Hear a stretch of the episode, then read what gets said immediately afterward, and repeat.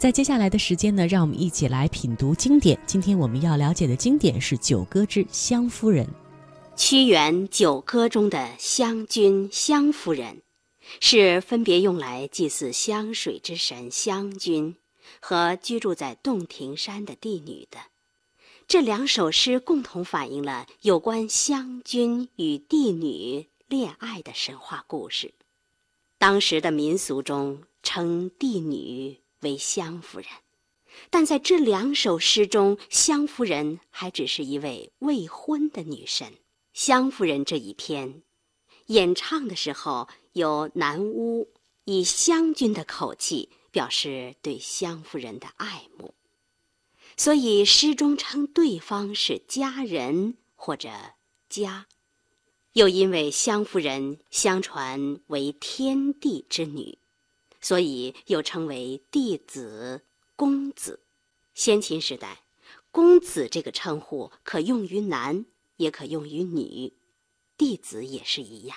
从诗中可以看出，湘君是很爱湘夫人的，但是缺乏追求的勇气。软有芷兮，里有兰，思公子兮，未敢言。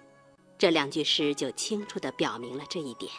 联系湘君篇来看，开始的时候，湘夫人同他约定了相会的时间。但是由于湘君未能及时的赶到约会地点，造成了他们整整一天在洞庭湖畔，在软水湘水与长江汇合的众水交汇之地的互相寻找和盼望。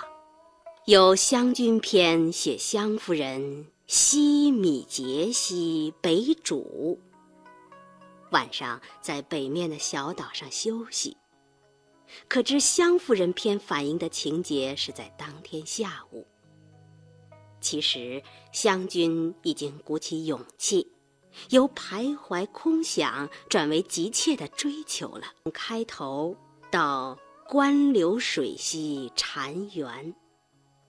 诗的开头说：“弟子降兮北渚，木渺渺兮愁余。”这里不说道，而说降，因为湘夫人是帝女，是洞庭山之神，所以用了降字。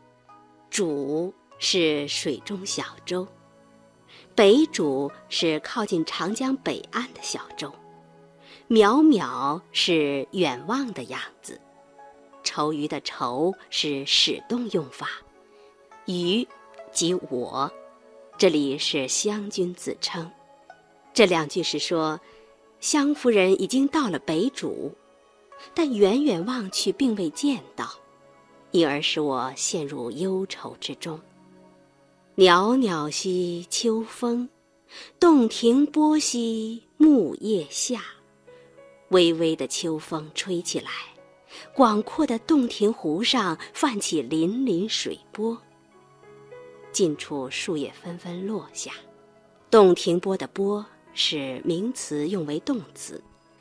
这两句传颂千古的写景名句，好就好在用秋风、水波、树叶这些最能表现季节特征的事物，在很广阔的范围之内，描绘出了一幅南国秋景，同时又在一定程度上烘托了人物内心的不平静。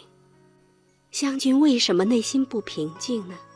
本来与佳期兮夕张，与家人约好在晚上欢会，但自己开始时未能鼓起勇气按时赴约，结果时至下午尚未见到湘夫人。鸟何翠兮频中，曾何为兮木上。他抱怨自己当时只在江边驰马徘徊，而未能去大胆追求。就像鸟要寻食，却落在水草上；